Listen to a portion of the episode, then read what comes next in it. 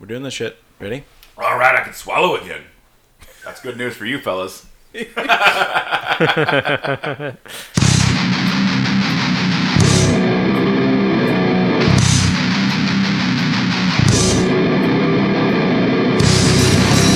and gentlemen, welcome to Whatever episode number 41. And we have so many things to talk about. Uh, we've got a DC uh, Batman vs. Superman Dawn of Justice Ultimate Edition trailer. Marvel has uh, some Johnny Blaze, uh, you know, good old fashioned uh, biker on fire rumors. We've got Star Wars stuff. That's, that's done. Yeah, that's Constantine. You're close, though. You know, DC, Marvel, whatever. They're pretty much the same. They're all Lobo? they're all from New York. whatever. Lobo, other bikers on, on fire. We've got some Star Trek, uh, Star, Star Trek stuff to talk about. Holy crap! We have so many comics this week. We have so much comic news Um, to talk about this week. I'm gonna preface this with uh, we also made beer, like We right did. now, literally right now, and we've been drinking the entire time. Um, so this isn't gonna be the smoothest episode you've ever heard, but it's probably gonna be really fucking fun. And, and this have- time it's actually due to Matt instead of me. Yeah, I'm fucked up. So Yeah, we, we do we do have a whatever IPA in the making. Um, We'll, we'll figure out what we're we're calling calling it The whatever Wipa. IPA. The Wipa. Yeah, It's the the Wipa. Wipa. It's the Wipa. The Wipa. Yeah.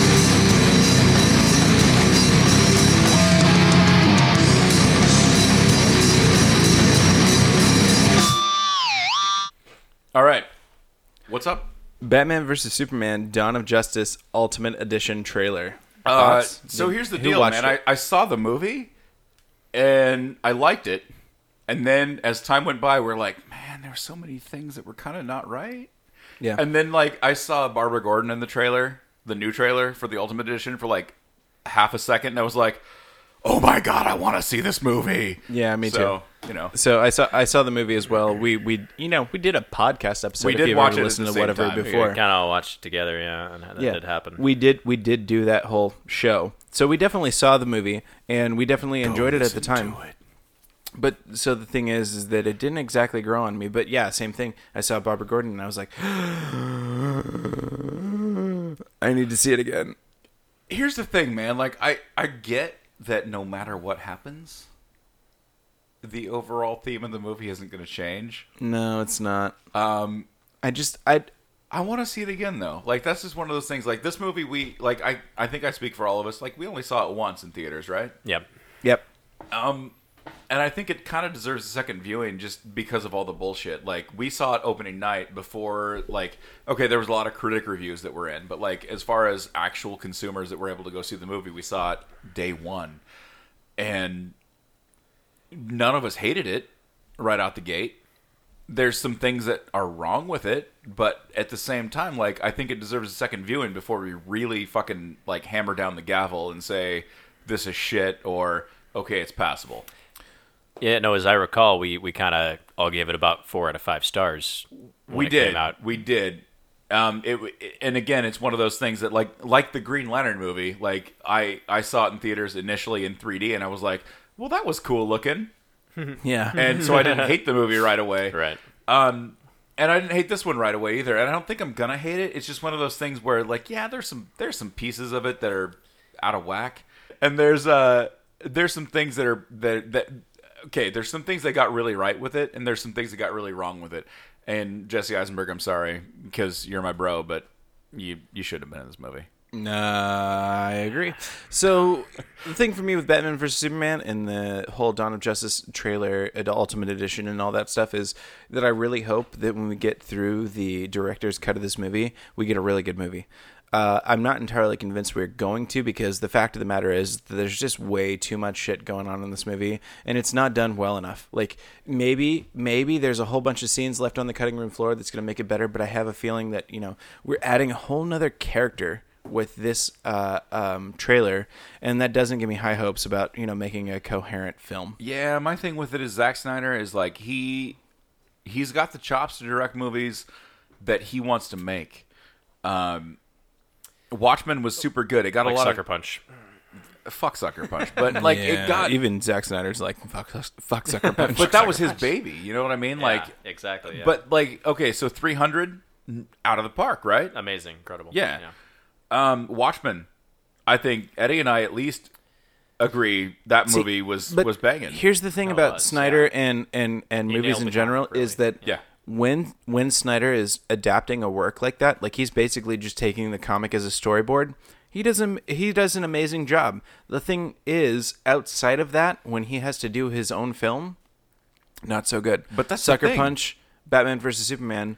Like those are quintessential examples of you know Zack Snyder not being able to do something that's not a direct adaptation. That's the thing, though, is like BVS had storyboards, and some of it was very evident that he followed him Like especially the stuff that came out of Dark Knight Returns, like that stuff was, oh yeah, but hands hands down, like some of that stuff was my favorite parts of the movie.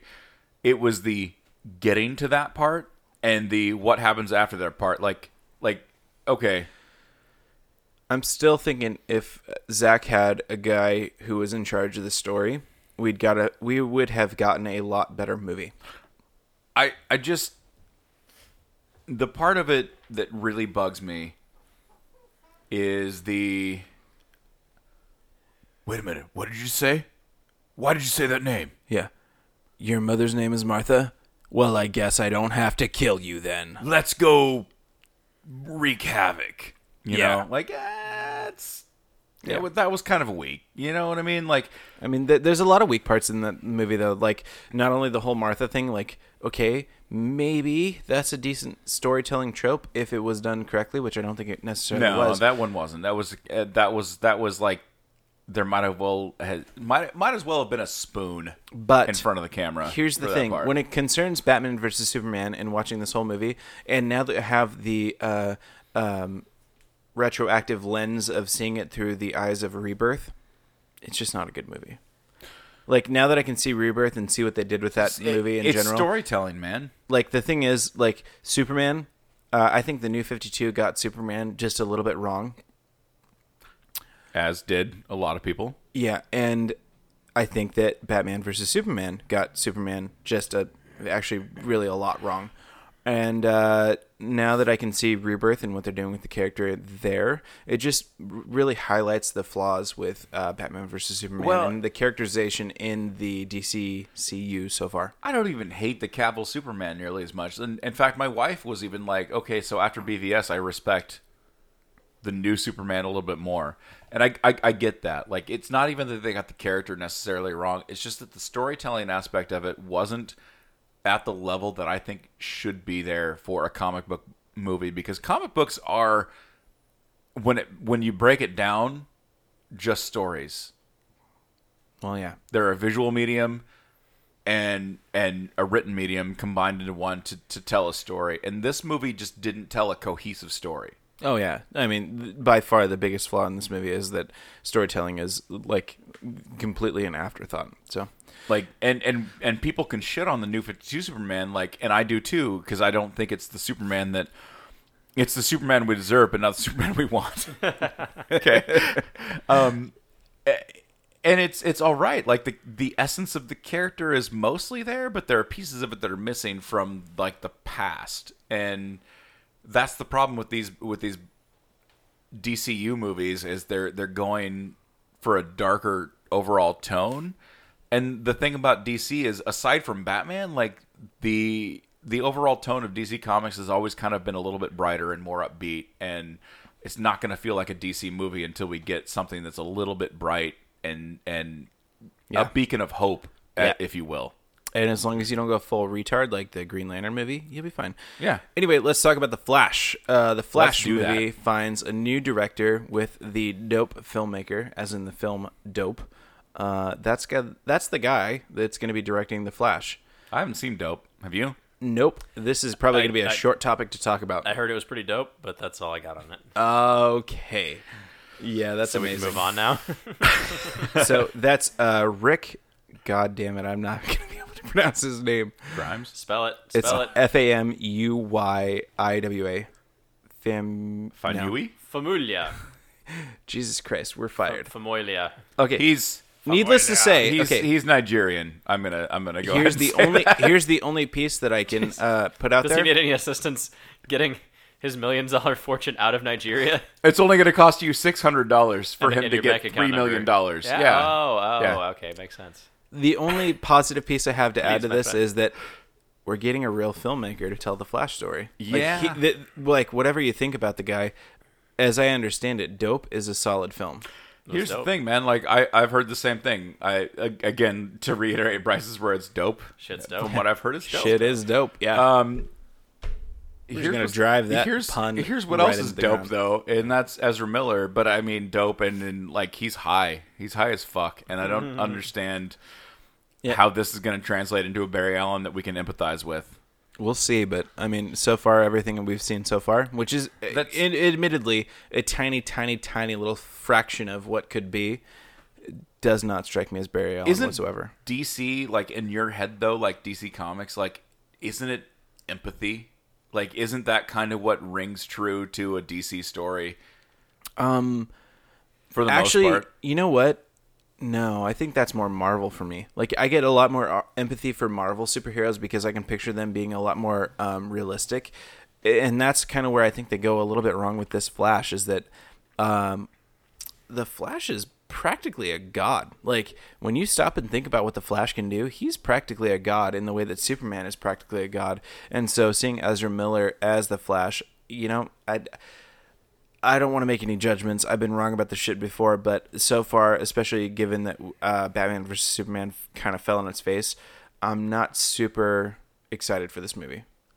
Even though I really should be, because goddamn, I'm like the exact target audience for it. That's it. the thing to me, man. Is like Barry Allen is like second to Superman as far as being like the positive go getter of the DCU. Oh yeah, for sure. And Ezra Miller is uh, a fucking junkie. like, Like, I mean- mean, maybe he's not, but from that that one press interview, like, oh man, does that not leave from a that taste press in your mouth? interview and from a couple other things that I've actually seen him in, like he was in Trainwreck with Amy Schumer. Yeah, Yeah. And like he just kind of seems like like that burnout character. Like Barry know. Allen's not a burnout. Barry Allen is is the opposite of a burnout. We'll we'll see So- because the thing about this character to me is that Ezra Allen again superficial. Blah, blah, Yeah, Ezra, Ezra. Miller. I'm the drunk one, dude. well, we'll see about that. um, Ezra Miller it just doesn't strike me as Barry Allen. Like, I guess this is a little bit true with Grant Gustin too. Like Grant Gustin, I I grew into a little bit because he's very different from his comic book counterpart, at least in physical appearance. But I I think the thing about Bar- uh, Grant Gustin's Flash is that he feels like uh, Barry Allen's character to me. Like he does not. Uh, once you get past the superficial. Uh, uh, sort of nature of you know how he looks compared to the comic book. This is where I'm gonna side with Ezra Tom Miller's. Cavanagh. Yeah, Like Grant Gustin, actor. yeah, Like he will act yeah. Like as the character that you want him to be. so. Ding. Thank, Thank you. you. So I don't want to shit all over Ezra Miller quite yet. No, I don't either because I haven't seen the movie. Yeah, but It's your birthday. Would What you we- like some cake? what Then what, why don't you orders one? Sorry. what we've seen so far is not giving me a whole lot of hope. And now let's talk about Supergirl. And and you've just witnessed the first dose of me and Bryce being drunk. Yeah, I'm and sorry. Eddie being upset with us. No, not upset. We've, we've got to do this for like another two hours. If I was upset That's already, true. I'd probably just jam That's- a that- fork in my ne- I neck. believe you. Anyway, uh, let's talk about Supergirl. Um, Yeah, who's gonna be in Supergirl this season? I don't know. Do we want spoilers?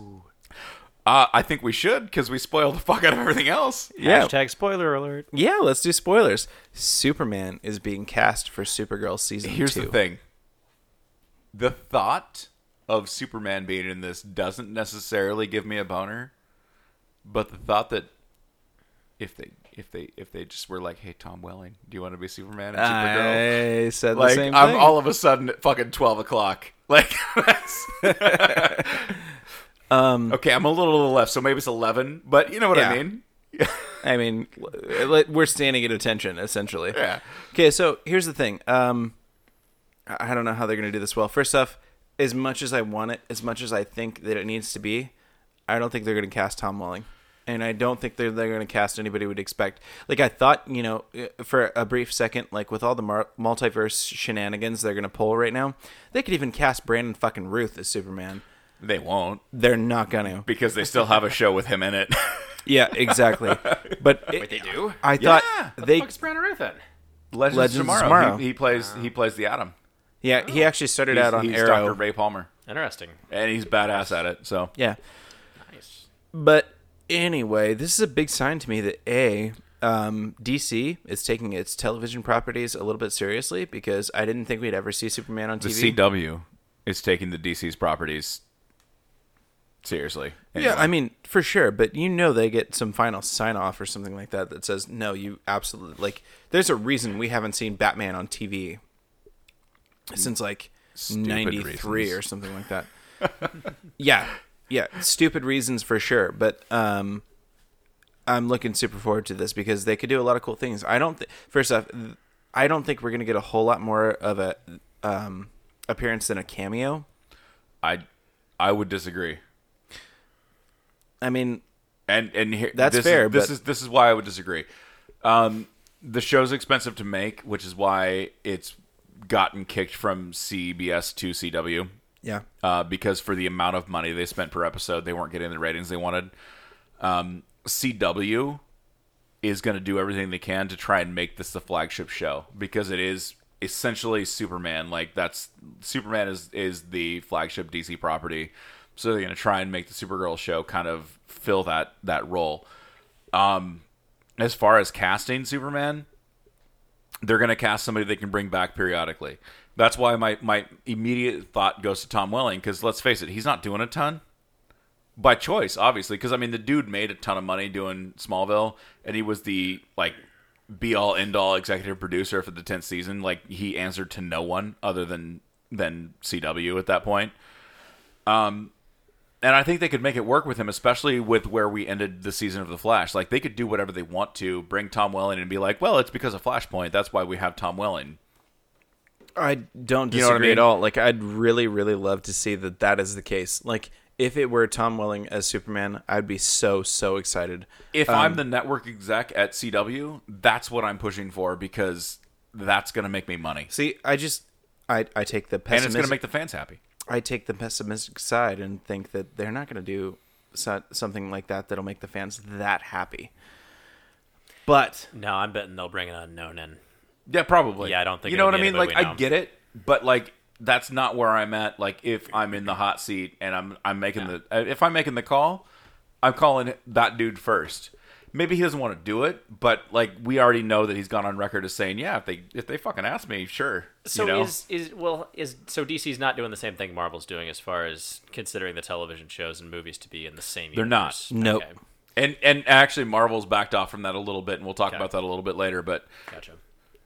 Uh, but yeah, DC has specifically said we're going to keep the cinematic universe and the television universe separate. Separate. So, Well, let's hope. Let's hope the cinematic universe gets better. I mean, I mean, based on the on the on the viewership of BVS, I mean, maybe we'll we will get Henry Cavill in the TV show. Okay, in our last piece of DC news, uh, this one near and dear to my heart, The Killing Joke. All of is us have coming moments for to a this. theater near you. no, probably not near you, but at least within like seventy-five to one hundred miles of you. Yeah. So anyway, this is huge for me. So The Killing Joke, um, which is of course a DC animated property, is uh, reprising the you know one of the most uh, popular Batman stories, one of the best Batman stories, um, starring Mark Hamill as the Joker and Kevin Conroy as Batman. Motherfucker, yeah. is going to get a theater opening, which even if it's small, I'm super happy to see. Dude, I'm gonna be there. it's I, I put this I put this if, if one theater in Portland shows it, Eddie and I I'm are going to carpool up definitely there, and, yeah. and go. No And question. you'll watch it with me. Yeah. I, I already Sam sta- will have to drive about 200 miles, but he'll He's fine. maybe be He'll there. do it. I already started googling this and unfortunately I can't find out if it's going to show near us, but as soon as I can, which is like late June, uh yeah, if it's coming anywhere in Oregon, I am so there. I'm gonna say it's gonna be the Lloyd Center Regal. If any, if anybody has it up there, it'll be that one. Solid. Yeah, I, Solid. there's I, I think if there's a few indie theaters that might carry something like that. Yeah. Yeah. I don't Hollywood- know. I don't know if indies are going to want to actually pay for it. You think it's going to cost a lot to to show Yeah, because it's it's Warner Brothers. I mean, it's it's not going to be like it's not going to it's not an indie film. yeah. So Well, I mean the same the the same like there's an indie theater that did uh, the Quentin Tarantino movie and shit like that, Hateful Eight. But that's because he lost the arc light. I know it was because altogether, it was it was because it's the theater that actually has the right projector to show the Yeah, damn movie. exactly. the- They- the if they've got a, a fucking eighty millimeter or Ultra seventy millimeter or whatever it is, yeah. Mm-hmm. like they'll do it. But, um, uh, dude, and and this is just coming off the heels of me listening to a lot of interviews with like Kevin Conroy and Mark Hamill, uh, and and uh, uh, Bruce Timm. Like this movie has been asked for for a long time, not only by fans but like from those three specifically. Like those three have always been like like yeah, if they want to do it, like we're there, let's do it. So well, it's one of the more iconic stories ever. it is, it is Really. totally. Um, It, it's a story that, um, like there, there's a hardbound edition of it right there. Like yeah.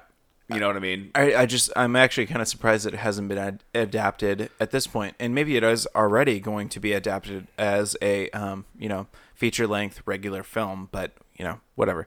The point being, just open it somewhere in Oregon, please. I will go. You've Yeah. got my ten dollars and my you know six And- hours of and travel. however time. much gas it costs us to get there. Yeah. uh, all right. So we've only got one piece of Marvel news this week, and that is a question: Is there a new Johnny Blaze on the horizon? For those of you listening at home, if you don't know who Johnny Blaze is, that is Ghost Rider. Yep. And in talks to be Ghost Rider, and when we say talks, we mostly mean there's It's some not even talks. It's like he he came right out and said like, you know what? If they asked me to do it, I would totally do it. And that is Norman Reedus. Yep. So Norman Reedus, if you're not familiar with the name, is uh, Daryl on The Walking Dead, and yeah, I'm on board for this. And This sounds what cool. character was he in Boondock Saints? I don't know. One of the brothers. Yeah. Whatever the fuck his name was. I'm drunk and I don't Yeah, really yeah. have his name right off the bat. But, But this is- it's like, this is- it's like Flannery or a O'Flaherty or something. Flaherty, Flaherty. This is this is Some super disappointing because I was I was Yeah. still holding out for Nick Cage to reprise. Did you see Spirit of Vengeance? No, I Then you're not Bri- holding out Bryce, for him to reprise. Bryce for- being the only person holding out for him to reprise. Here's the thing about acting. Acting is a series of choices, and, and the choices that Sometimes Nick Cage choices are made wrong. in in Spirit of Vengeance are not right. So yeah. Not that they're wrong, but he uh, honestly, no, they're wrong. honestly, his performance in the in the first Ghost Rider movie, like I would give it to him. Like he, I liked it. Um, It wasn't amazing, but this is kind of like a funny story in general to me. Like, who should we get to play Ghost Rider? I don't know. Nicolas Cage? Like, that was like in 1998 when they were like, "Who should we get to play Superman?" They're like, "I don't know, Nicolas Cage." okay. And then like, Tim Burton was going to direct, and it was based on a script that was almost written by Kevin Smith, but then rewritten by like eight other guys. And they're like, you know what? Fuck this. yeah. It turns out this is all garbage. Um, Turns out we can't put Nick Cage as Superman in a movie featuring a giant spider as the villain. Interesting. We're gonna, Interesting. we're gonna wait for Will Smith on that one. Yeah. yeah. Um, but Guys, no, we're I'm- not even joking. That's exactly what happened. The Yeah. guy who was going to make the Superman movie wanted a giant spider as the villain, and he never got to make the Superman movie. But so he did instead, make Wild Wild West. he did make Wild Wild West, and we did get a giant fucking spider villain. And I think that's They're all the that needs to be hunters said in the animal that. kingdom and the insect kingdom. Yeah. So let's talk about arachnids, thank you. Star Wars. Well, hold Sort on, of. Hold on. Okay, we're gonna go back. We're gonna roundtable this a little bit. Okay, go ahead. Yeah. Bryce, Norman Reedus, Yeah. Ghost Rider. Yay, nay. You don't watch I'm Walking with Dead. it. I don't watch Walking Dead, but yeah, fuck it. I've watched Boondock Saints at least five times. Have you watched the sequel more than once? Uh, I no, It's I watched okay, it nobody else has I, either. wa- I watched a rip copy once, and it was it was a terrible rip copy. here's here's the here's my problem with the sequel, and not to not to segue too far into Boondock Saints, um, but that chick that they got to to kind of take the the um, the Willem Dafoe portion of it yeah. Was a little too Willem Dafoe. You know what I mean? Like Oh God! Like it's a little too obvious. It was it was kind of bad. I'm not sure I want to be a woman being compared to Willem Dafoe. Anyway, well, well, Willem he Dafoe like is a kind woman of yeah. In that movie. It was it was Um, so Daryl Dixon, Ghost Rider, yeah or nay? yeah, I mean, isn't he already playing that character on The Walking Dead? Just sans fire and chains. Well, here's the deal, man. Like, this is a character I think Norman Reedus can really get behind because he's a biker anyway. Like, AMC is already launching a show called Ride with Norman Reedus. Okay, so is he a biker? Is that a thing that's come about from this whole? I think he's Walking Dead always ridden phenomenon? bikes. Okay, that's and, fair. And this is this is I- just kind I'm of not- one of those I'm not- things where he got to do it on Walking Dead, and now like they're like, "Hey, do you want to do you want to get paid to ride bikes?" yeah, more?" like I'm not passing judgment. I'm I'm legitimately asking: Is this a thing, or is this a thing that's come about because of a character on The Walking Dead? Yeah. because both are equally likely. I don't know. I'll, I'll ask him the next time I talk to him, though. Oh yeah, obviously. you'd probably get him on here, right? Yeah, Yeah, I mean, sure. yeah, yeah. We, Sure, we as soon as pull we talent can. like that all the time. As soon as we have time, like we'll we'll schedule him. Um, Your people talk to his people. so I'm- we were I'm gonna totally have Norman on this show, but we've got so much to talk about. He got bumped to next week. yeah, Um, but I'm I'm for it. I like yeah, for sure. for for a shoot. Like I'm I'm I'm I'm behind it if he wants to do it. And but do we want to see it as movie or a series? Because I'm voting for Netflix original series Ghost Rider starring. oh, Norman that would be much better. Yeah. Yeah. No, no question. Yes, please do it as a uh, as a series, not a movie. Also, there's I talks of much, Blade, much, maybe. much, fantastically, much prefer uh, series superhero shows prefer, uh, over movies. There's there's scuttlebutt that we may get a Blade series as well. That'll Yeah. probably go straight to Netflix. I like it. Wesley Do it. Snipes said he's waiting for him to call him, I don't think they're gonna call him. and but that's that's legit. Yeah, like no, that's not they're- me joking around because I'm drunk. Like that's that's he said that in a couple different interviews that it's the balls in Marvel's court. Did he do those interviews from prison? Or- No, he's Yeah, done. He's done. He's done his prison. he stint. did his time. He, He's he out. paid his debt to society. Willie Mays Hayes is back, Oh, bro. excellent, excellent. Anyway, all right. Let's talk Star Wars. John Boyega is this is really joining. Star Wars, but I get well, going this with it. this is tangential. Uh, John Boyega, uh, Finn from uh, Star Wars Episode Seven, is going to be joining the cast of Pacific Rim uh, Part Two. so I got a is lot of shit for call it. this. I got a lot of shit for my feelings on this because my buddy um, that lives in New York, upstate, not the city, texted me. He's like, "Dude, they just cast John Boyega in Pacific Rim 2. and I was like, "Awesome! The dude's a, he's a good actor." And he's of the opinion that they're casting too many people in like genre people in the same movies and whatnot. Um, and I agree, like that's happening because obviously um, Bryce's buddy uh, from Farmers is going to be Commissioner Gordon. J.K. Simmons. Yeah, J.K. Simmons. That motherfucker. Um, Oh yeah. he he's going to be uh, he's going to be Commissioner Gordon, but he was already uh, fucking Perry White, not Perry White, um, Periwinkle. J. Jonah Jameson from That's close. Good J. try. Jonah Jameson from Spider Man. Like, so those are two iconic characters, and having the same guy play both of them is kind of that's a little much for me. Like, there's more than there's more actors than that in Hollywood. Yeah, I don't have a problem with this. Um, Um, but first up, Boyega, number one, Pacific Rim to me is not an established franchise. Like, they did one movie that was kind of okay. Meh. It was like Power Rangers on steroids yeah. to me. Um, but it's not an established fran- franchise, and so they're they're trying to get their foot in the ground with a sequel. And I don't give a fuck if Boyega's in it. Like I think that's a good choice because he's a decent actor. He's probably not coming with a huge price tag quite yet, and he'll contribute to the overall story. See, I'll give it a little bit better than that. I think Boyega is actually really good. Like he was a I- no, standout I- for I me. think he's great. He was a standout uh, standout for me in episode seven. Uh, and as far as Pacific Rim goes, like it's a summer popcorn movie, and that's fine. Like, don't try to be more than you are. You're a summer popcorn movie. Make some cool shit happen. I want to see robots fighting monsters. Uh, just do that again, and you got a ticket sold. Yeah, Go I mean for it. until we get a until we get a legit Power Rangers or Voltron movie, like this is the best we're gonna get. So we might as well do it. Voltron has come to Netflix, Yes, but I has. haven't watched it. Um, and here's the thing, man. Like the with Pacific Rim One, like they capitalized on Charlie Hunnam from Sons of Anarchy. Like, Yep. they put him in the lead role. Guess who they also cast in it? The guy who plays Clay Morrow, Ron Perlman. Of course, yes. He was in it as well. Um, it didn't really do much to bolster the franchise. Like, I, I mean, the movie was what it was. A lot of people really loved it because it was kind of new and different. Like, uh, and they, and then again, people like me are like, well, it's kind of Power Rangers. I just thought they were Like- like It's Transformers, except for we can see the robots fighting. Yeah, like there's two dudes in a suit that fights a monster. Like that's Power Rangers to me. Only that instead of five dudes, it's two.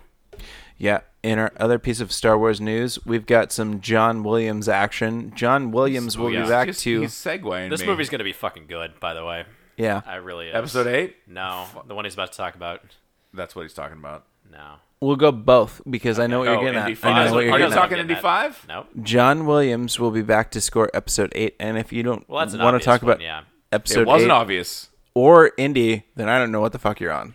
You don't know what I'm on? No. Oh, oh. No. John Williams is tapped to score Ready Player One, Spielberg's Ooh. adaptation. Oh, of the yeah, I want to see that. No, we weren't talking about that at all. Nah, well, we should be. hell. We should be because should be. that I- sounds John really Williams awesome. is a busy 80 fucking year old or however old he is, man. Have you read Yes. the book? no, Oh, dude. is it right there? It's right there. Maybe I haven't read that- it either, though. Maybe, That- maybe, that came in a loot crate. maybe if that comes off your shelf before I leave tonight, I, don't had know it, what happened. I had it narrated to me by by the dulcet tones of one Will, Will, Wheaton. Yeah, Will he did the audiobook version of it for Yeah, sure. Yeah. Okay, so is the only reader here who is not going to spoil it because it sounds like something I want to read. Yeah. What do you think of the book? Oh, it's good. Yeah, Absolutely. Is it I is mean- it adaptable to a movie? So, Like- oh, absolutely. It- Okay. Really, really, it's a whole lot of like, uh, it- it's a whole lot of fan service to people that you know grew up playing '80s video games and shit like that. well, that's, um, that's that's me. That that's Yep. a big portion of it.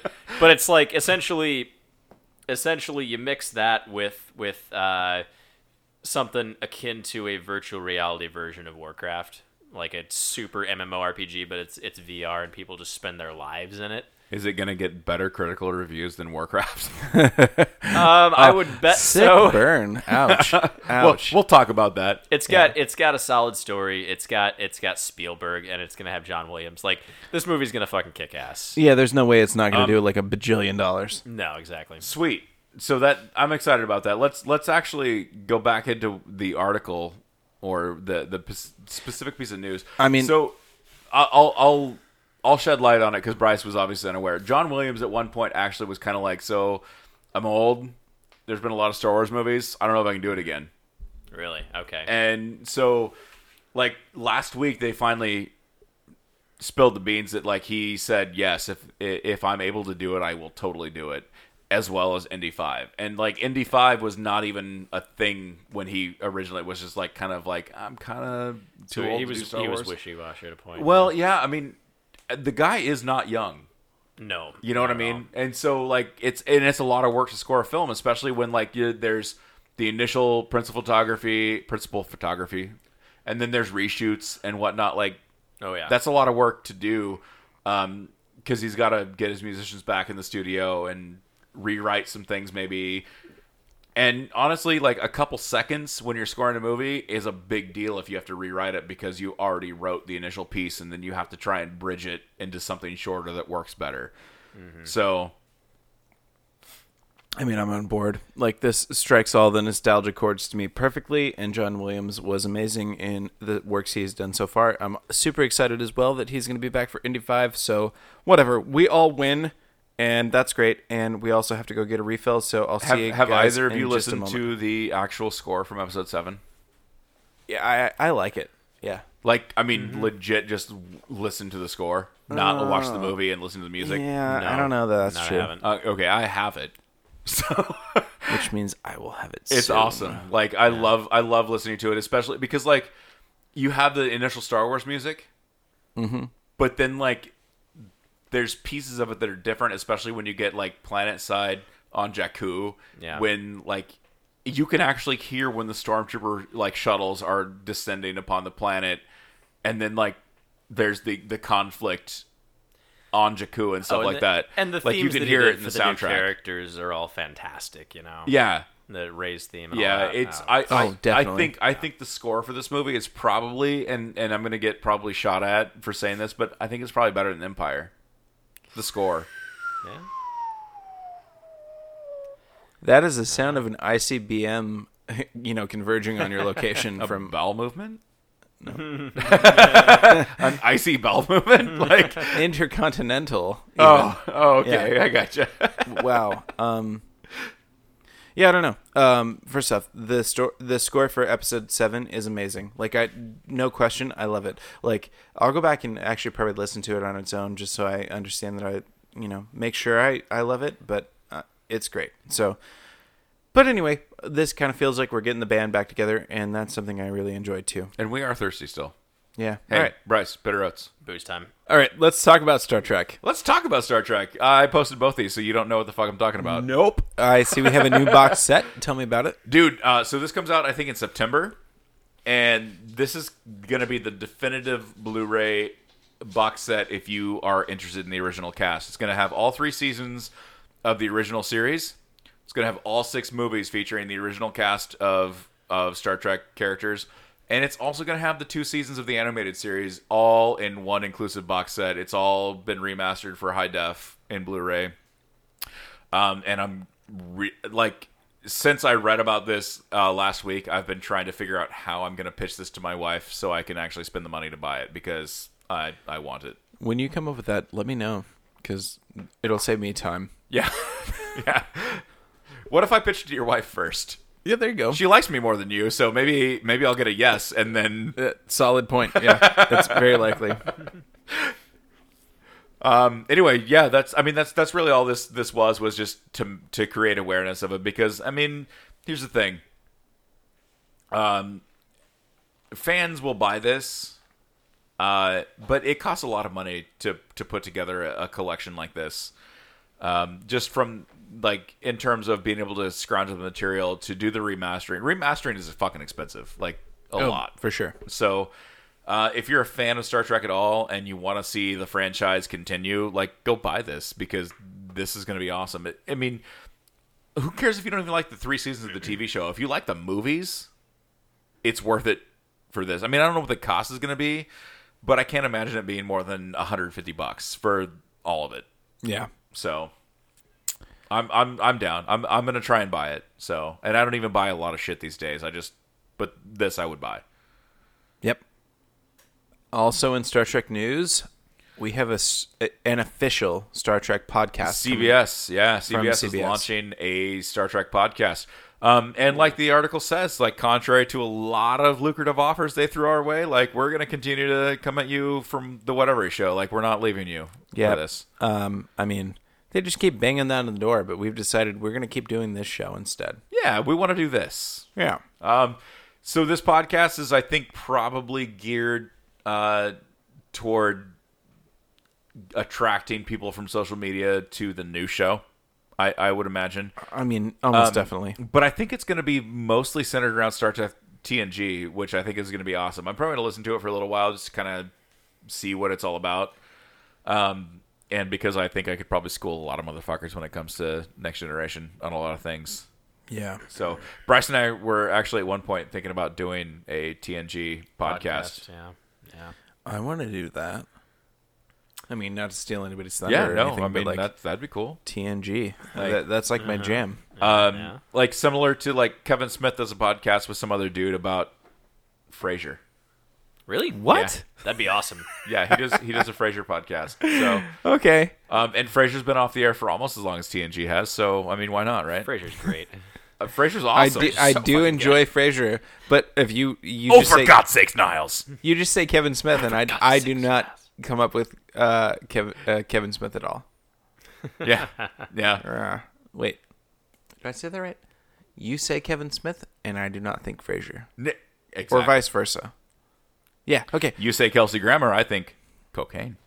I think I think actually the other day uh, um, my father-in-law What about was in David town Pierce? What do a you couple of weeks ago and he was watching Frasier and we happened to run across an episode that I found very interesting which was the one where Frasier befriends um, might have been Niles I don't remember one of the two befriends a uh, very homosexual actor uh, Acting. played Thank you. played by Sir Patrick Stewart ah, not not not Jon Lovitz. No. And I enjoyed this episode because I was like, well, that's how they found the beast.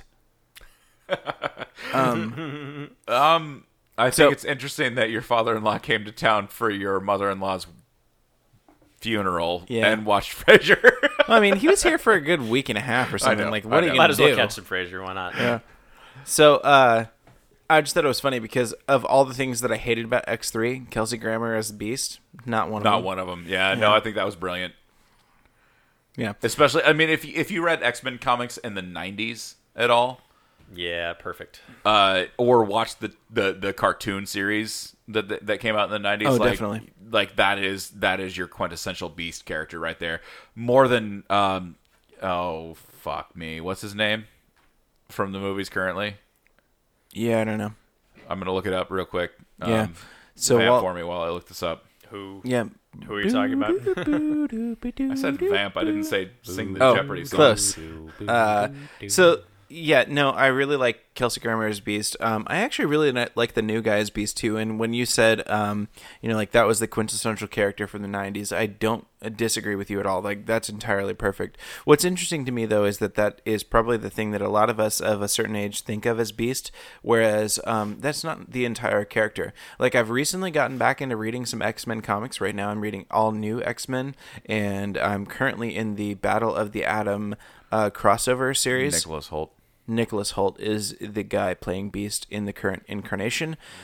But anyway, I'm currently reading the Battle of the Atom, and uh, one of the th- things that struck me as I was reading this is that the Beast character that I think of is a little bit different from the Beast character in the comics, and I don't think that's because either of us are particularly wrong, but just because uh, comics have the you know Well, ability to play characters subtly different. we're, we'll we'll set most of this aside until the comic book section of the show. But let's let's just say, Beast as a character has evolved since the '90s into a slightly different version of the Beast than we're used to, um, and then we get '50s Beast kind of brought in to meet current Beast and. It's it makes for an interesting dynamic, and then in the Battle of the Atom series, a little bit even more because uh, that's Sinister is pretty heavily involved in the Battle of the Atom, correct? Yeah, I haven't gotten that far. Um, I, I, I think I'm three issues into the Battle of the Atom, and we've already uh, learned that there's an even older beast than present day beast. It's a really convoluted story when I try to explain it to other people. Yeah, yeah, because there's like we get Xorn Wow. and older Beast and and whatnot from the I don't know future and any stuff. of that so, shit, so just shut up. Um, just shut up.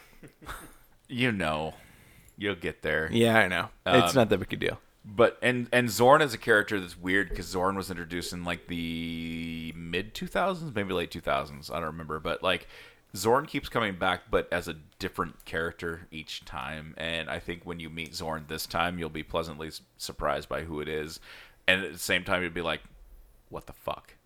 So, we'll we'll table this discussion until we actually get Jean to Grey? Yeah. Okay, So yeah, you- no, I got that there. far. I Yeah, got you've that been far. there. So Yeah. don't tell me to shut up then, because you read it. All right, fucker. whatever. Anyway. um, this so But we will talk more about comic books in like half hour. So Yeah. well, yeah. Other news uh, this week. this 80s news might even be more than meets the eye. Oh God. That brilliant, brilliantly done. 80s Transformers the movie gets an HD makeover. Yeah, we're getting Transformers the movie on Blu-ray now. They say shit in that movie. They do. Yeah, They yeah. do. I have the Holy DVD shit. release, which is the only thing that us North Americans have had on Blu-ray or digital format for a Right. long time. So we are finally getting Blu-ray of this movie, and I'm gonna buy it. Yeah. We know. Because I mean, if you're gonna be like, well, are you gonna buy this or the Michael Bay movies? I'm like, want to buy the cartoon. I think that's entirely fair. Hey, hey, hey, hey. It's Shia LaBeouf, all right? I I'm behind that guy. Here's the thing, like I'm mm. probably one of the only people on the face of the planet. It's like I like Shia LaBeouf. Like Running for your life from Shia LaBeouf. Yeah, he's no, he's reinventing himself. Have you have you seen the hitchhiking shit that he's done? No, I've seen a bunch of his weird shit though. It's good. Like he's been hitchhiking, Yeah. right? And he's posting videos, and so are the hitchhikers and whatnot. And like, uh, Babylon covered a little bit of it, where they they they watched a video of some dudes that ran into him in Colorado and picked him up and went to some bars and stuff like that. But then they're just like, now they're stuck with Shia. LaBeouf. like, like, what do we do with him now? Uh, so- Okay. See, see you Let's, later. Uh, let's get him his own room. Yeah. we got to take off. No, but I no, I I if they brought him back to the franchise, like I wouldn't be upset with it because like, I, and the only person that would be, I think, would be Marky Mark. Hey. Ouch. What? That's no. okay. Next up on the docket, we have Mallrats the series. Maybe. Uh, Kevin Smith announced like yesterday or the day before, maybe that instead of doing Mallrats two as a sequel theatrically, that uh, he's going to do a ten episode run of the Mallrats as a series. God damn it, Kevin Smith.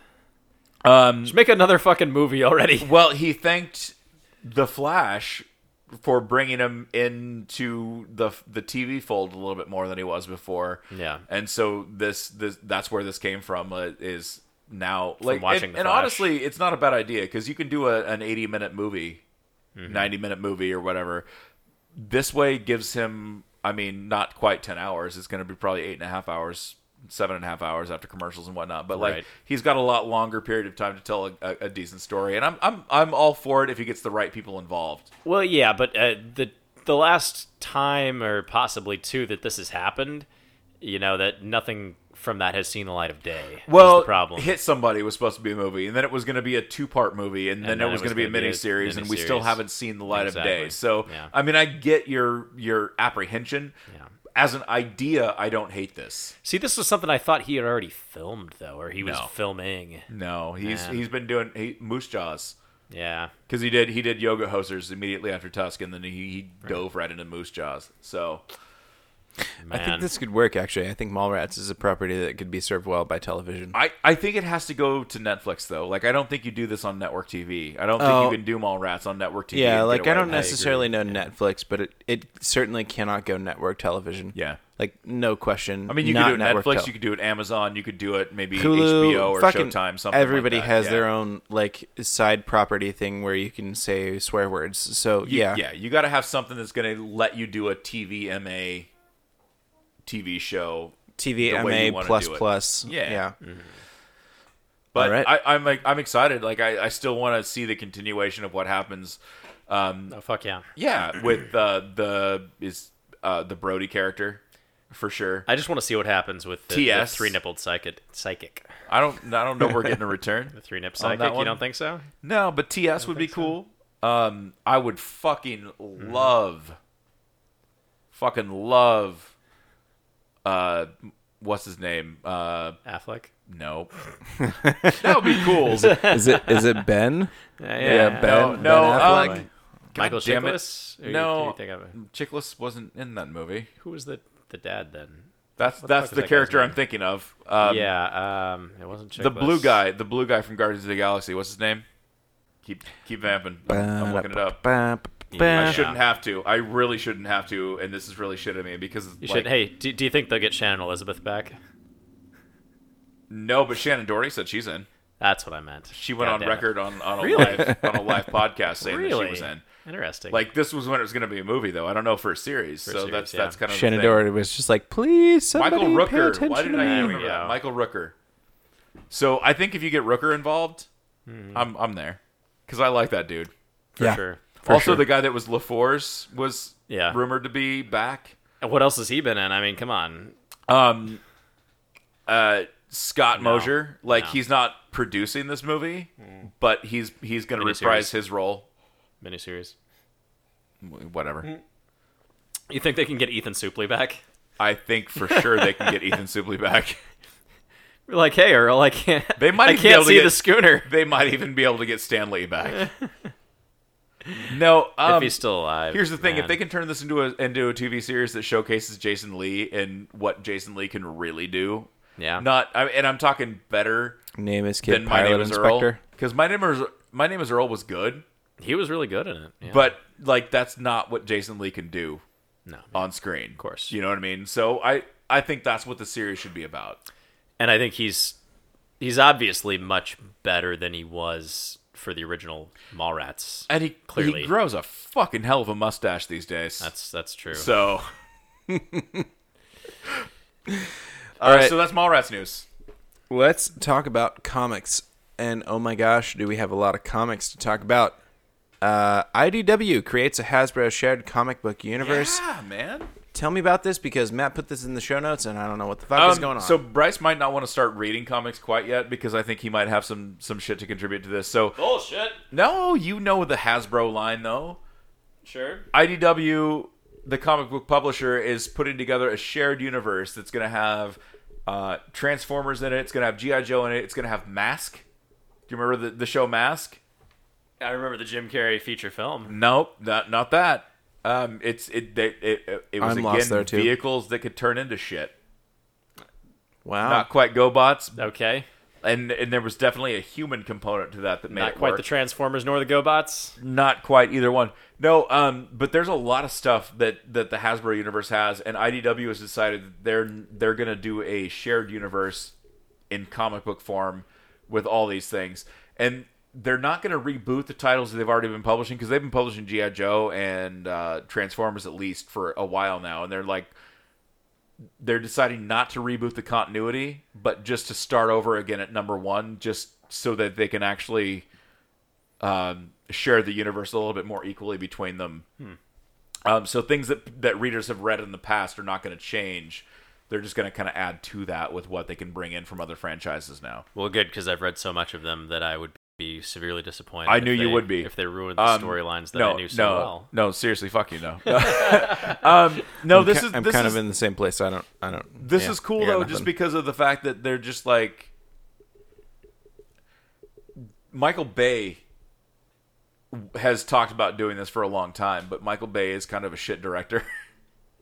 like he can put sound effects and special effects and shit, but it doesn't make a good movie. things blow up. Yeah. That is amazing. Um, amazing filmmaking. And I'm not gonna lie, like the three of us sitting at this table have not seen the new Turtles movie yet, so we can't really nope. say whether or not like oh well he's changed his ways um but like michael bay has talked about doing stuff with a shared universe between gi joe and transformers and i think those are the only two he's kind of mentioned but hasbro's kind of had a lot of stuff over the years that Yeah. you can you can kind of throw into the same thing um, i remember the mask cartoon when i was a kid um, but i'm older than you fuckers so like that kind of makes sense to me Yeah. um, I also remember when Ric Flair and Sting both wrestled for WCW on Saturday nights, but you know, what do you know? Back um, in the old days. Yeah. Um, but I think this is cool. Like, I think I think for once, like for a publisher, especially a publisher like IDW, who's not huge, but they have a lot of popular franchises, like they do a Ghostbusters uh, comic, um, in addition to the Transformers and GI Joe and stuff like that. Uh, I think it's kind of cool for a comic book company to be like, you know what? I think we're going to do this, and I think we can make it work, and we already have the IP to do it, so let's do it. Yeah.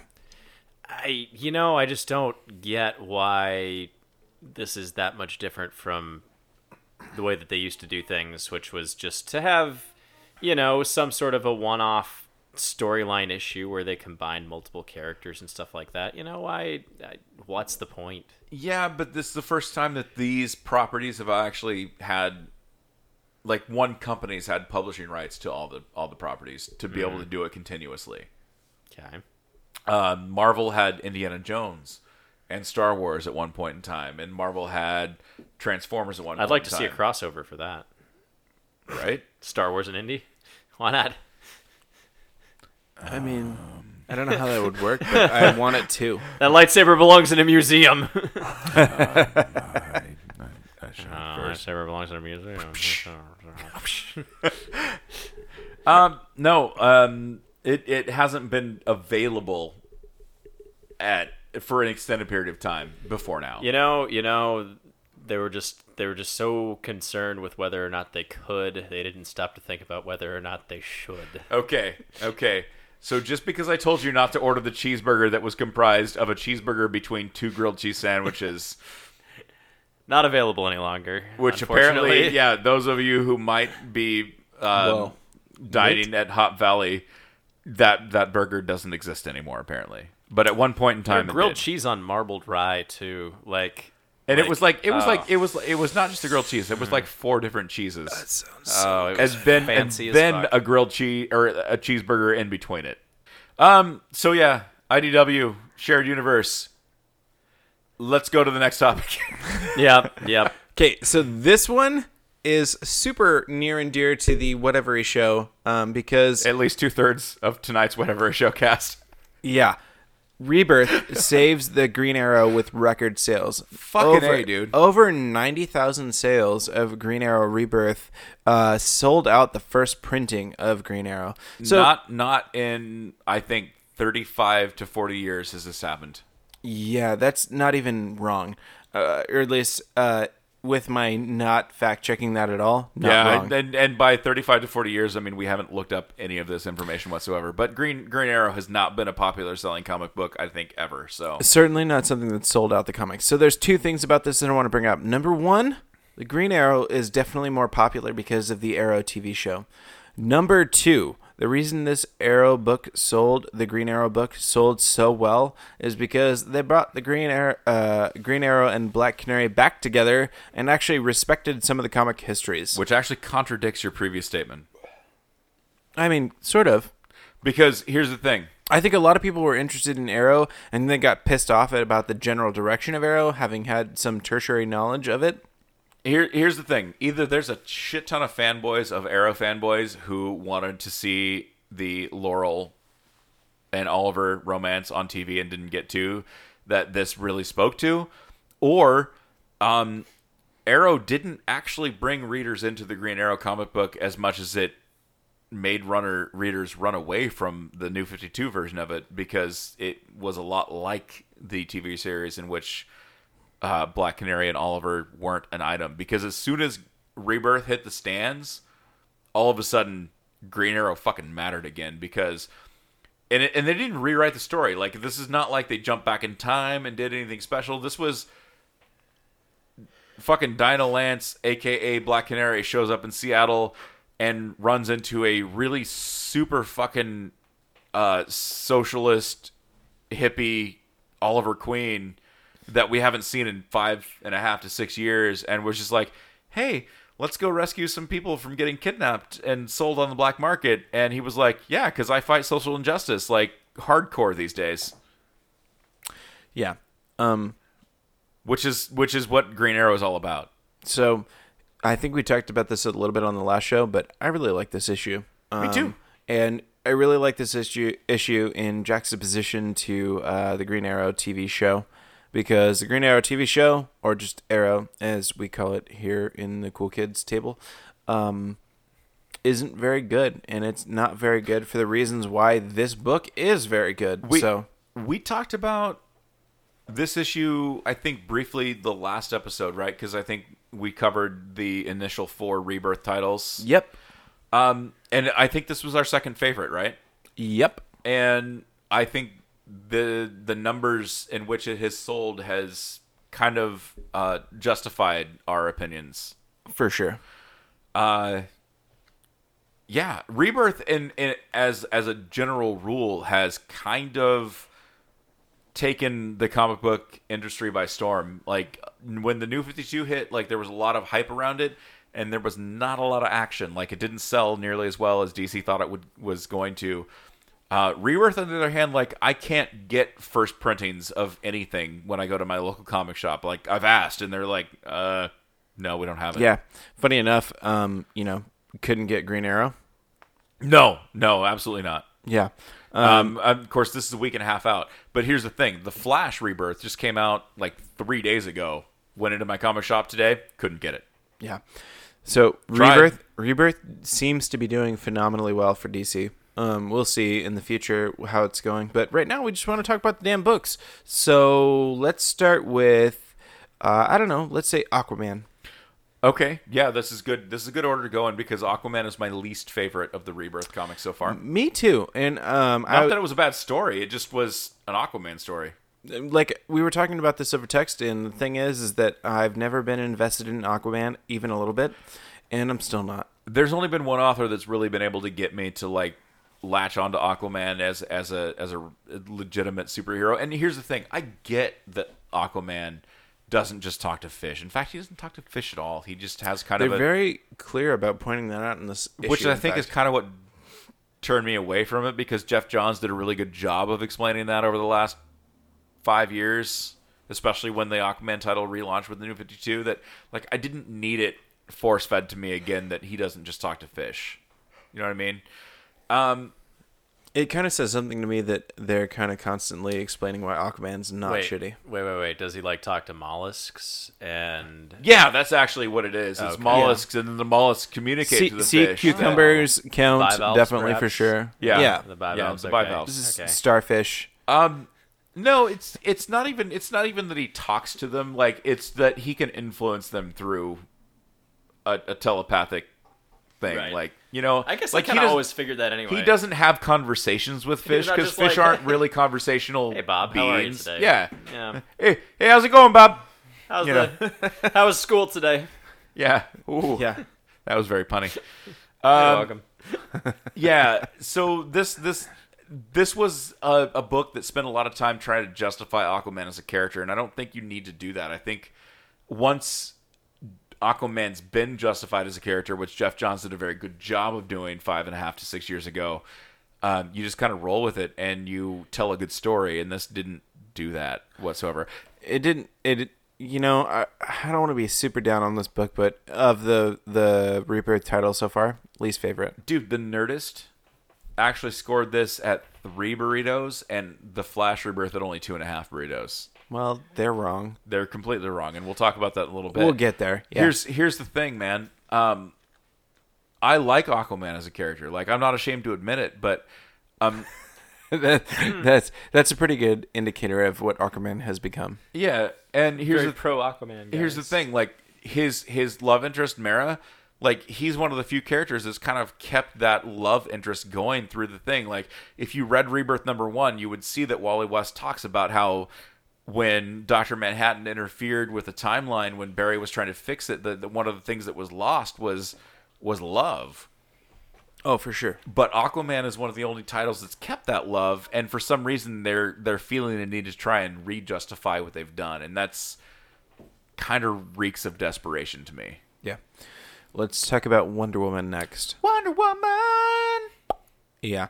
So actually, here's the thing. I've never been a fan of Won- Wonder Woman. Uh, not that I've not been like like I've been against Wonder Woman. Like for Aquaman, for example, um, they would have really had to win me over. Wonder Woman, that's not the case. I was pretty indifferent to Wonder Woman.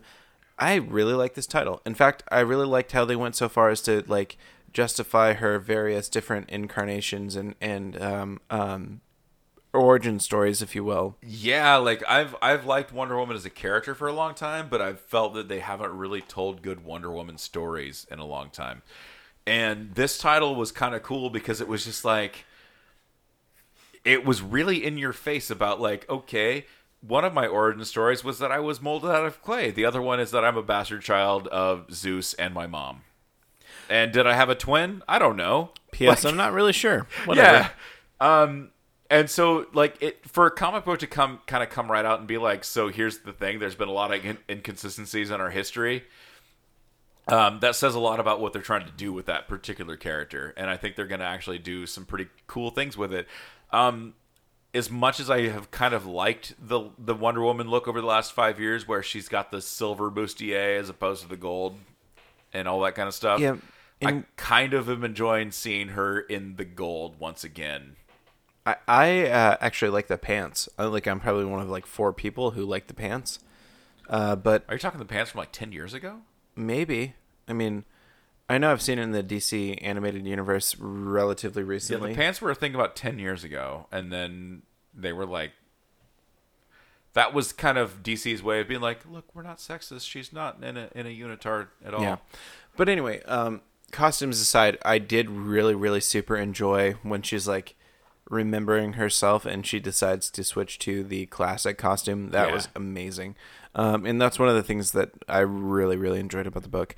Uh, you know, like I said, I've never really been a fan of Wonder Woman comics, but um, that's maybe because I haven't really read any of them.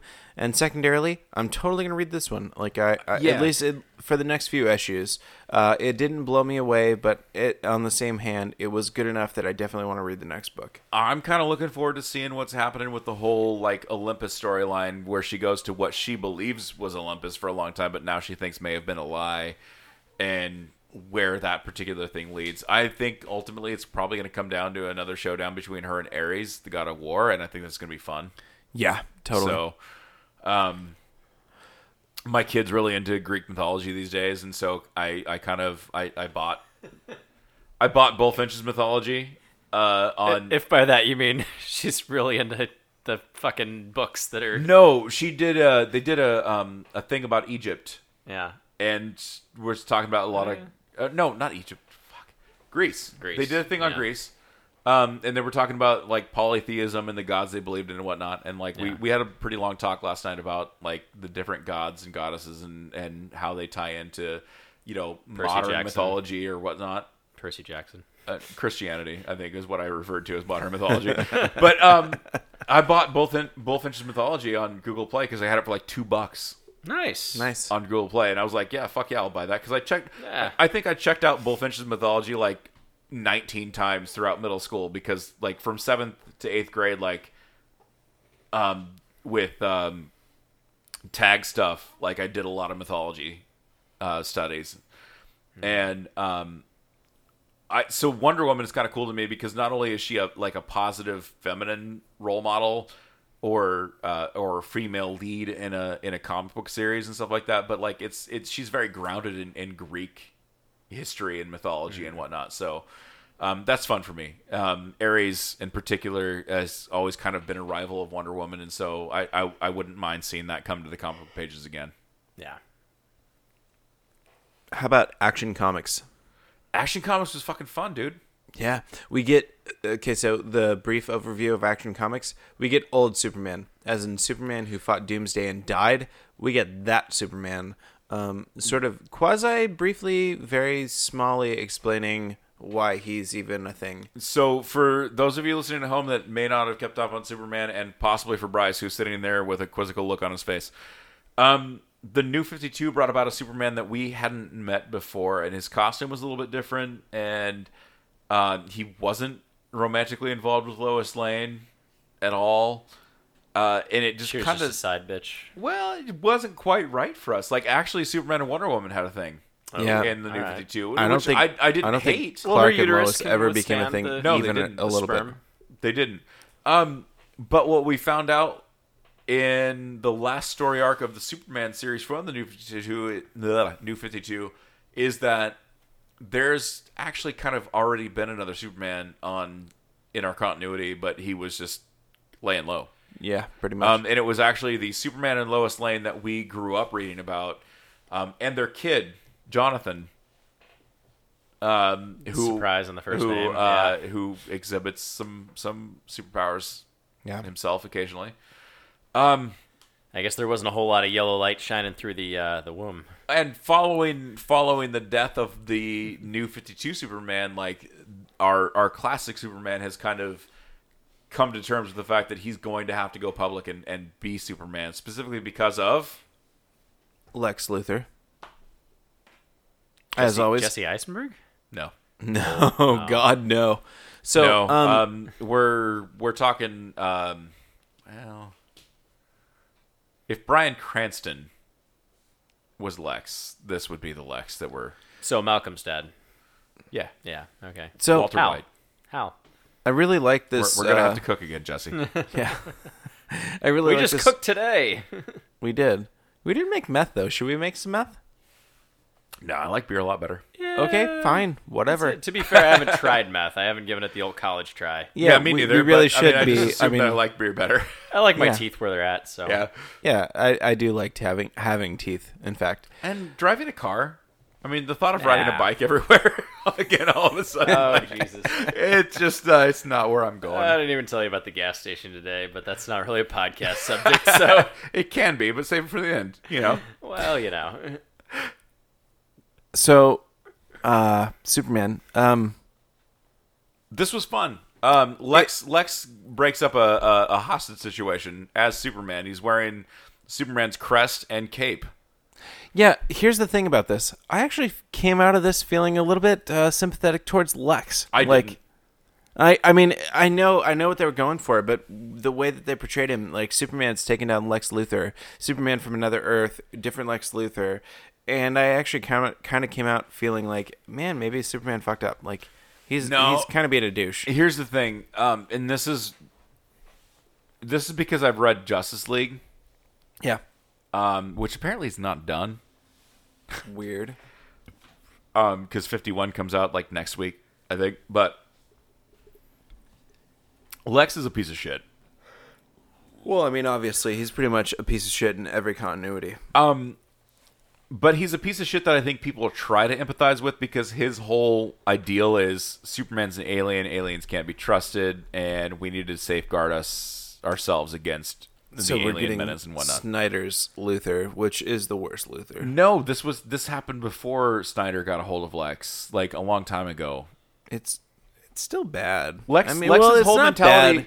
Lex's whole mentality has always been about protecting the Earth against an alien menace. Yeah, he just has never been able to. So this is not a new thing to me. Um, and the Lex that we've gotten has kind of weaseled his way into the Justice League, Okay. Um, much to the chagrin of everybody else in the Justice League, including Batman and Superman. But they're just like, what the fuck are we gonna do? Because we got no places to not Yeah.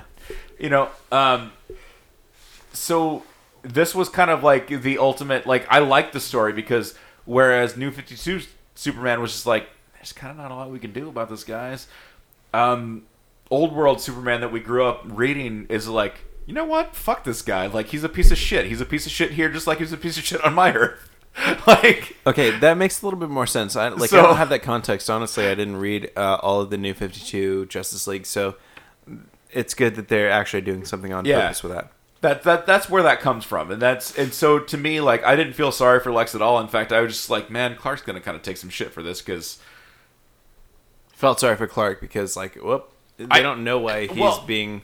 And I'm glad But you brought that up. they're up. totally right. like with the whole Clark thing, because apparently there's a Clark and there's a Superman. So Yeah. unless he's like literally like being in both places at once because he's so fucking good at being Superman, like we've got something else going on too. Yeah, I really want to see what happens with that. Yeah. Okay. So there's a Clark that shows up on the scene with Jimmy Olsen who's trying to report on the fact that Superman and Lex Luthor are actually beating the shit out of each other in the sky. Um, Worth noting that in this universe, everybody knows that Superman just died like five seconds ago, And that it's also Clark knows. Kent. Yeah, everybody knows that it's Clark Kent. Clark, blah, blah, blah, Clark Kent that also died. We need to talk about Detective, Detective. Comics. Tech. better than Action Comics, in my opinion, largely. Yeah, I don't know. It was at least Not even for me. largely, The but thing about marginally, I guess. The thing about that I liked about Detective Comics is that we get sort of an, an expansion from the New Fifty Two um, Batman storylines. Yeah, here's the thing about New 52 Batman that turned me off is I liked the Scott Snyder driven Batman storyline from the Batman book. Um, but it seemed like Detective Comics was kind of a departure from that and talked about Batman but in a different like it wasn't the same stories. Like there was no continuity between the, between the two titles. Yeah, Um, in this book, I feel like there's going to be continuity, uh, but this is going to revolve around a Bat team more than it's going to be a solo Batman story. Yeah. Actually, that's sort of the thing. Like, um, the story really is about, um, or at least beginning wise, uh, Batman wants to form a new team to, you know, fight injustice and evil and blah, blah, blah. And he recruits uh, Batwoman, who is uh, something. cousin. His cousin. Something or other, Kane. Yeah, something or other Kane. And she, who has experience, you know, going through She's boot camp. yeah, she's she's military. Yeah, she she's the best person to train them, and Batman admits that, and she's like, "No, we're equals. You don't keep me out of this shit. Like you're not the you're not the granddaddy. You're we're equals. Yeah. and I'll train your guys, but you got to tell me what's going That on. that came in a little bit later because she was just like totally so. She's like, so here's the deal. You're not gonna pull me in to do this kind of crap, um, without there being an underlying reason. And I think you know what that reason is, but you're not telling me, and I don't care right now. But when it comes down to it, you better tell me what I need to know. Yeah, kind of a thing. exactly. Um, we also get Tim Drake back in this book, um, which, Which we- I he's loved. been around in Titans, but in a different capacity. Like he and Bruce have not had the kind of relationship. Like there was a little bit of um of communication during the Court of Owls series at the very beginning of the New Fifty Two, but since then we haven't really had a lot of uh, back and forth between them. And um, Bruce even talks about how Tim Drake is the best tactical mind of any Robin that he's ever had, and so he kind of recruits him to be uh, Batwoman's lieutenant as far as bringing this group in. Um, Yeah. and I like that. I, I want to see Tim Drake actually kind of um, spread his wings, so to speak, and and be able to be a leader. definitely. Um, yeah, I'm not sure there's much else to say. Like, I really Clayface, love man. what. Oh yeah, about Clayface. That's that's actually kind of one of the more brilliant parts of this. Clayface actually gets recruited recruited as part of the team as well because in different incarnations, uh, Clayface Basil Karlo is a good guy, is a bad guy, is you know pure evil, is not evil, etc. In the incarnation they're going with here, he's not evil. He's just sort of uh, he's fucked up. yeah, basically. So So uh, I- Batman recognized that. Batman's like, you're not a bad dude. You just don't know how to reach out. Yeah, basically.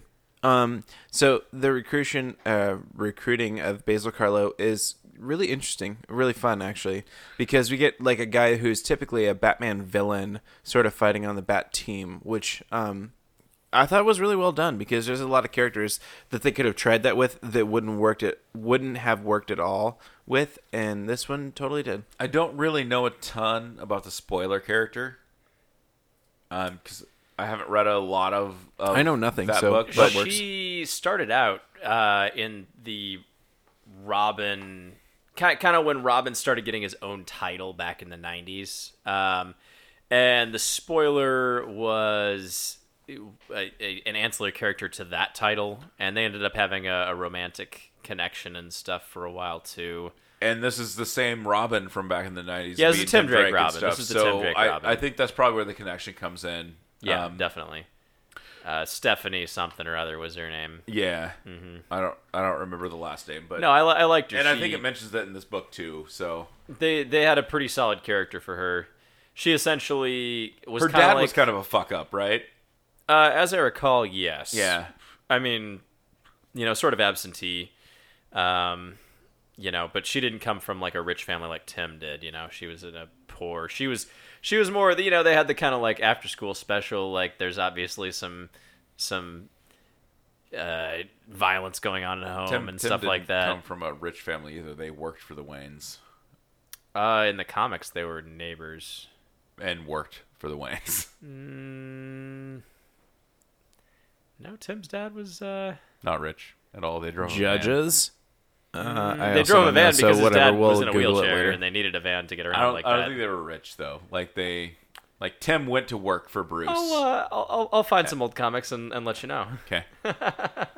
That's Bryce's really nice way of saying, "I'm pretty sure you're wrong." I'm pretty sure you're wrong. Yeah, he also said I'm pretty about sure the you know a amount lot more time about- we boiled that beer tonight too. But I'm pretty sure he wasn't right Oh. about that. I'm pretty Oh sure you know a lot more about comics in general, but uh, Batman from the from the mid '90s and late '90s, I think I. You mean you mean the time when I read comic books all the time and I Mm-hmm. was actually you know mostly an adult? Okay, whoa, And- whoa, whoa, guys, we don't have a ring set up here. You're gonna have to calm the fuck down. No, I, I, I, I he he might have me there, but I don't Haha. Think the Drakes were rich. Well, I don't think they were in rich. fairness, I don't fucking know. So let's move on. In fairness, yeah. So what?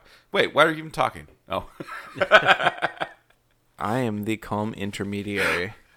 um. So anyway, I thought this book was awesome.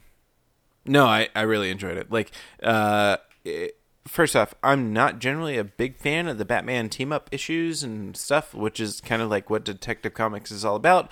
But I really like this one. Yeah, here's the thing though, like we haven't had like a bat team book in a long time.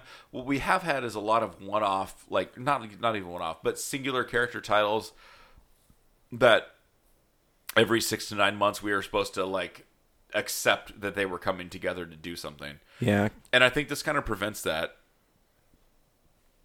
I think between the Batman title and the detective title, we can kind of have a cohesive story between the two and not have to worry about like well when the next big crossover comes i'm gonna have to read batwing and i'm gonna have to read whatever else and this that and the other thing and bat pubes and whatever comes along my so favorite kind of pubes.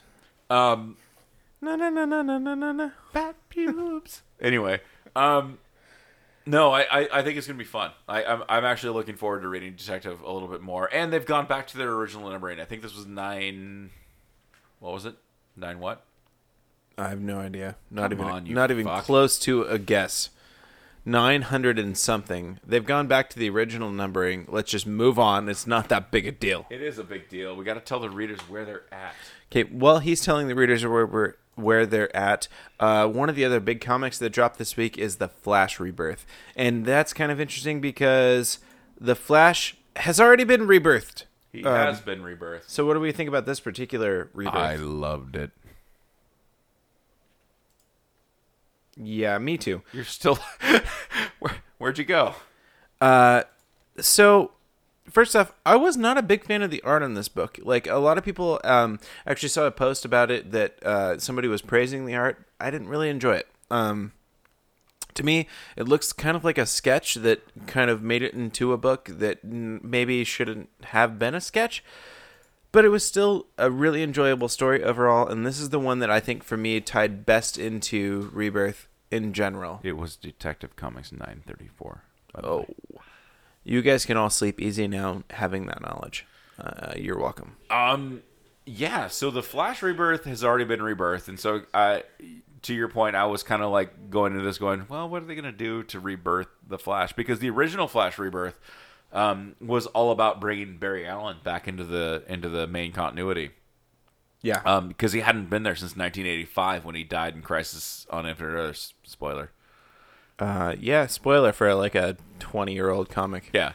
Um, so to me, it was interesting that they would do another rebirth, and I hadn't thought about what they were going to do with it. And um, in DC Rebirth number one by Geoff Johns, we got the reintroduction of Wally West, and Barry kind of remembered who he was and pulled him back into reality. And I was expecting that to pick up in Titans Rebirth number one next week, uh, but we got a lot of that actually in Flash Rebirth. Is it kind of um, was a little bit of an expository on that whole scene. So we got a little bit more of that than we did in, in Rebirth number one. Yeah. Uh, this is actually probably my favorite Rebirth title so far, just because it tied so well into the original Rebirth title. So I love Barry Allen? Yeah, I mean, and Wally West for sure. Like Wally West has always been my he's my Flash. We talked about this last week. Like Yeah. Um, and that's the thing I liked about this book is that it managed to make both of them equally valid. Like, uh, I don't know.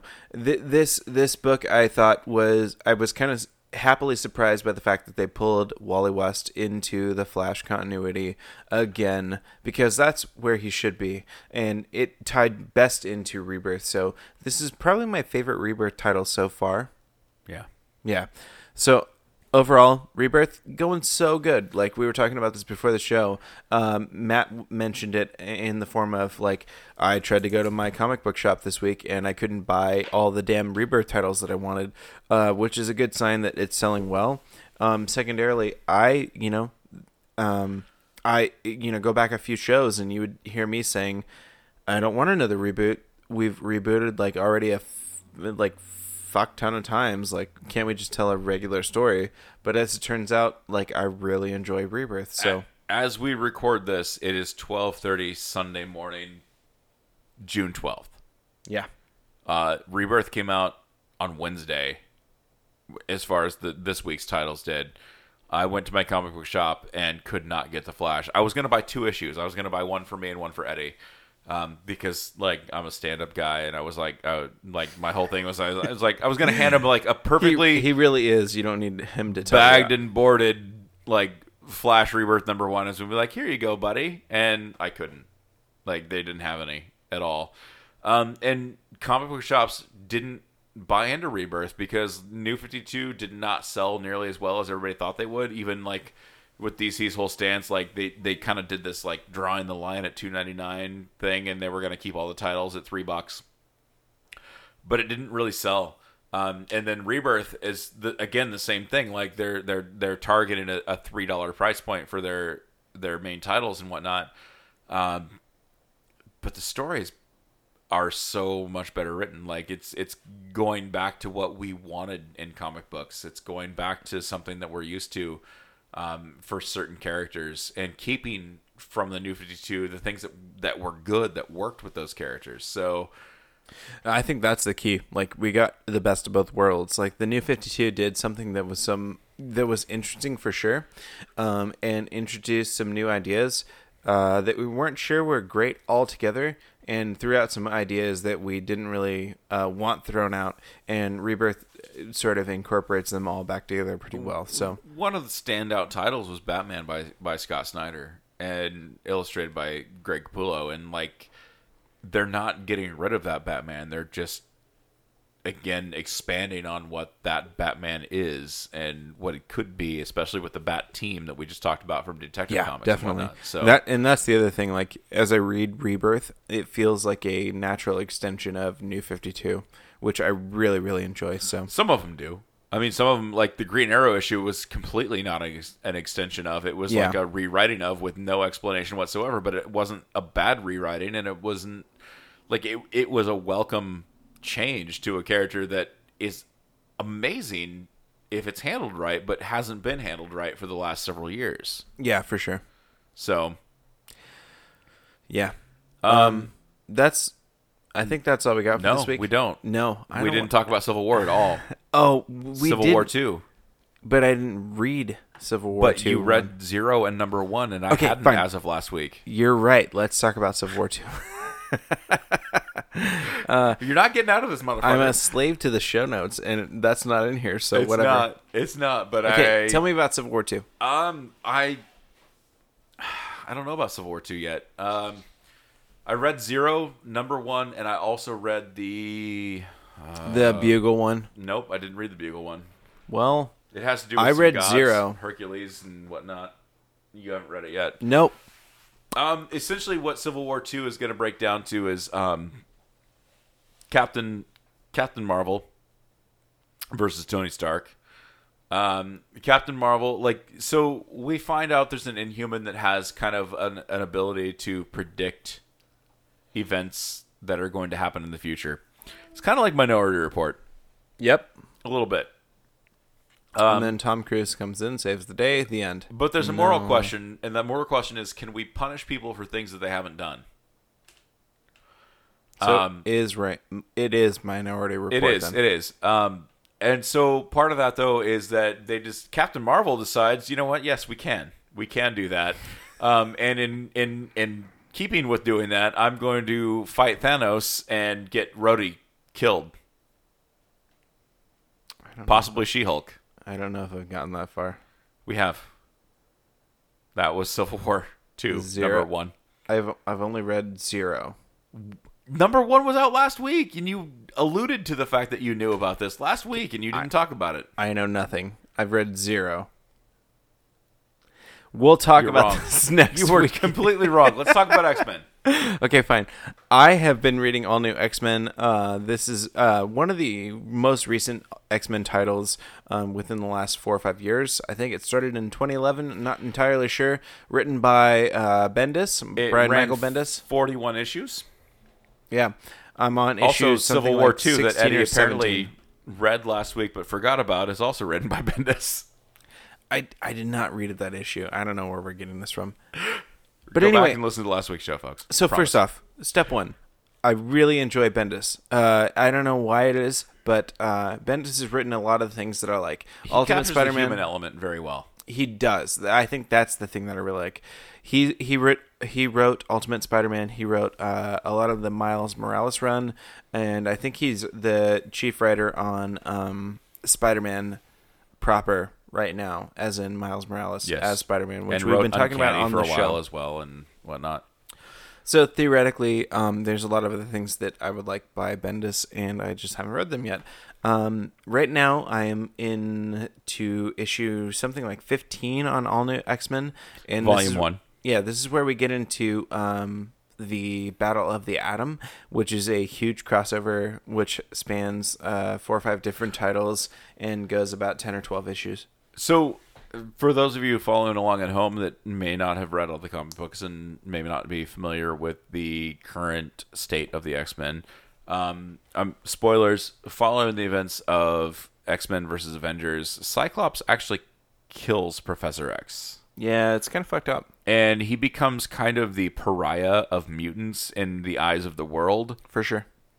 And so the premise behind all new X Men is Beast not knowing what else to do, decides he's going to bring the original five X Men students from Professor X forward in time to the future so that they can see how fucked up things get. Um, presumably to send them back so they can maybe make things not so fucked up in the future. Only once they get there, they see how fucked up things are. Some of them decide that they want one thing, while some of them decide they want to do something different. Um, and then ultimately, what it comes down to is he can't send them back. Like something's wrong with whatever the time device is, and he was like, "Well, it won't send you back for whatever reason, so now you're stuck here." Yeah. Um, well, they they decide to stay for the most part. they do too. decide to stay for the most part. Um, the positives that we get from this is we get Jean Grey back because she's been dead for a couple of years now, a few Yep. years. Um, we have two Cyclopses for a while. Uh, there's the Cyclops that everybody kind of reviles because he killed Professor X and he's kind of a fuck up. Um, and then there's the young idealistic Cyclops that we get. the you know probably the one that I think especially '90s cartoon fans are familiar with. And what's a cool departure from the continuity that we're familiar with is like Jean Grey, after seeing what happens with everything else and being exposed to what her powers really entail and, and kind of picking up on some things faster than she should have in normal continuity, is like, you know what? I don't know if I want to be with Scott. Yeah. And so we kind of are like, we already kind of take a departure from that. Uh, Eddie doesn't know this, but he's probably going to have to read the 12 issue Cyclops series as well. We're getting there. So, okay. Um, we can't talk too much about this because Matt's going to spoil a shit out of this for me. But the basic story, uh, I love it so far. Um, I haven't really had a whole lot of exposure to X Men comics in general. Um, I have, you know, I I basically understand X Men in general. Like I've certainly watched the '90s cartoon. I've watched all the movies. I've I've read a few comics, you know, years and years ago that I barely remember. Uh, but the short of it is, I really like this book. Like, um, the art in it so far is fantastic. Uh, I I really enjoy the art in this book. Um, the human element, like you were talking about with Bendis, just in general is very very good. Like it manages to tell a compelling story, um, forgetting all the mutant superpower BS. Yeah, So to him, the superpowers that they that the mutants have are secondary, and the lives they lead as human beings are primary. And so he tells a story from a normal person's point of view. It just happens to be that these people have superhuman abilities, and I think that's the best way to tell a, a story like that. Um, Yeah, for kind sure. of like uh, the Russo brothers direct Marvel movies. Like they they direct good action movies or good spy movies or good just good movies in general. And it just so happens that the people in these movies have these spectacular abilities. yeah, It's it's not the story isn't driven around the the abilities. It's driven around a good story, and that's what Bendis does very well in, in terms of comic books. Yeah, I, I completely agree. Like that's one of my fa- favorite things about reading um, anything written by Bendis. Um, he This does Brian just- Michael Bendis, by the way, for Yeah. people who might want to actually look up the author. yeah. Um, he he just does. He tells a good story, uh, and then the superpowery BS is kind of secondary to that, which I enjoy. You know, some people may not because some people may want just you know straight up hit them, flash them, etc., and uh, so on. But I, I really like the way he tells stories, and so far I'm really enjoying all star To- or all new X Men. to put it into perspective, like I loaned Eddie these comics, and on like Tuesday, and it and it being like early Sunday morning, late Saturday night, like he's he's like 15, 16 issues in.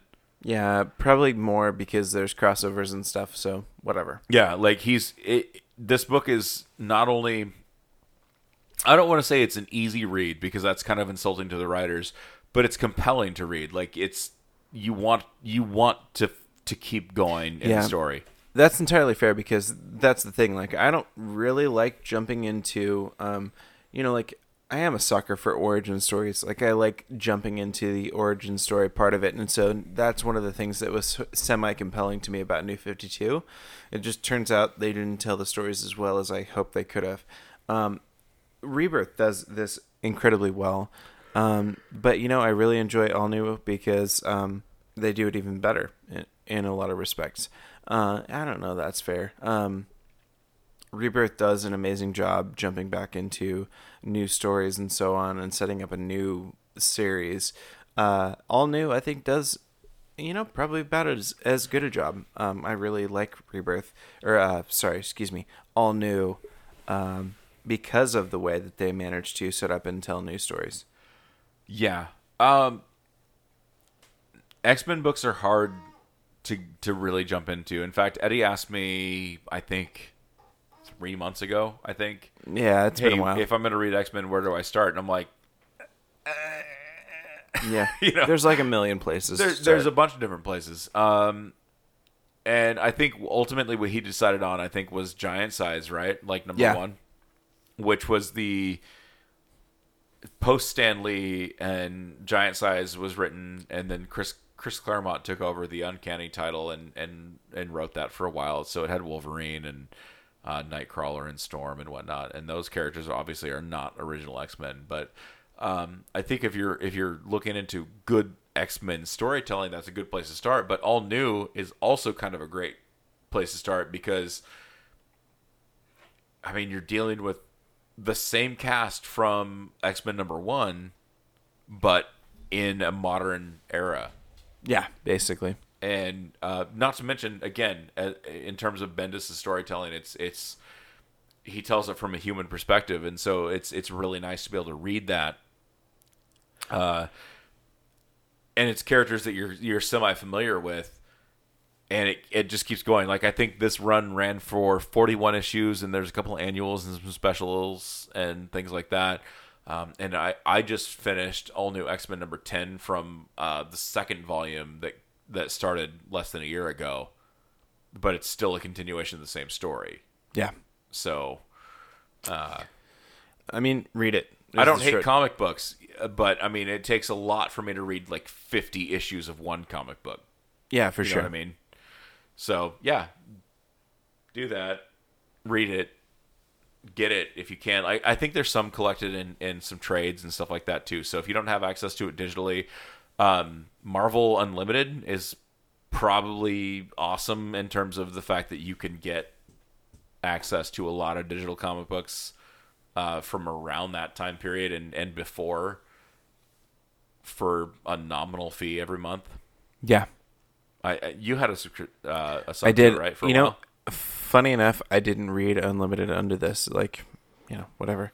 Or, uh, uh, sorry, I didn't read all new um, during my Unlimited trial, but there were so many books that I caught up a lot on. Like, that's where I read primarily um, Ultimate Spider-Man, Ultimate uh, um, Daredevil. I read a lot of Daredevil during that period. So, anyway, it's it's it's definitely value. Like, you can definitely you know enjoy yourself. You know, signing up for Unlimited. So check it out. Anyway, that is the show for this week. We've got uh, so much stuff for you coming next week. But right now, if you want to help the show, you can go on to iTunes. You can give us a rating. You can like our show. You can leave your comments and feedbacks. Follow You us on Twitter at Yeah. whatever show. yeah, go on Facebook, like us, facebook.com slash whatever show. Um, send us some email, questions at whatever.co. And uh, yeah, th- those are the basic ways you can contact us. We're both on Twitter at Charles E. Smith. Um, overall, we're fans of Rebirth. Uh, if you have an opinion about that that's contrary, which some people do, uh, blast us about it. We don't give a shit. Like, tell us. Yeah, for sure. We'll make fun of you next time we do a show. Yeah, it's fun. It's fine. All right. That's the show for this week, folks. Thank you very much, and we will see you next week.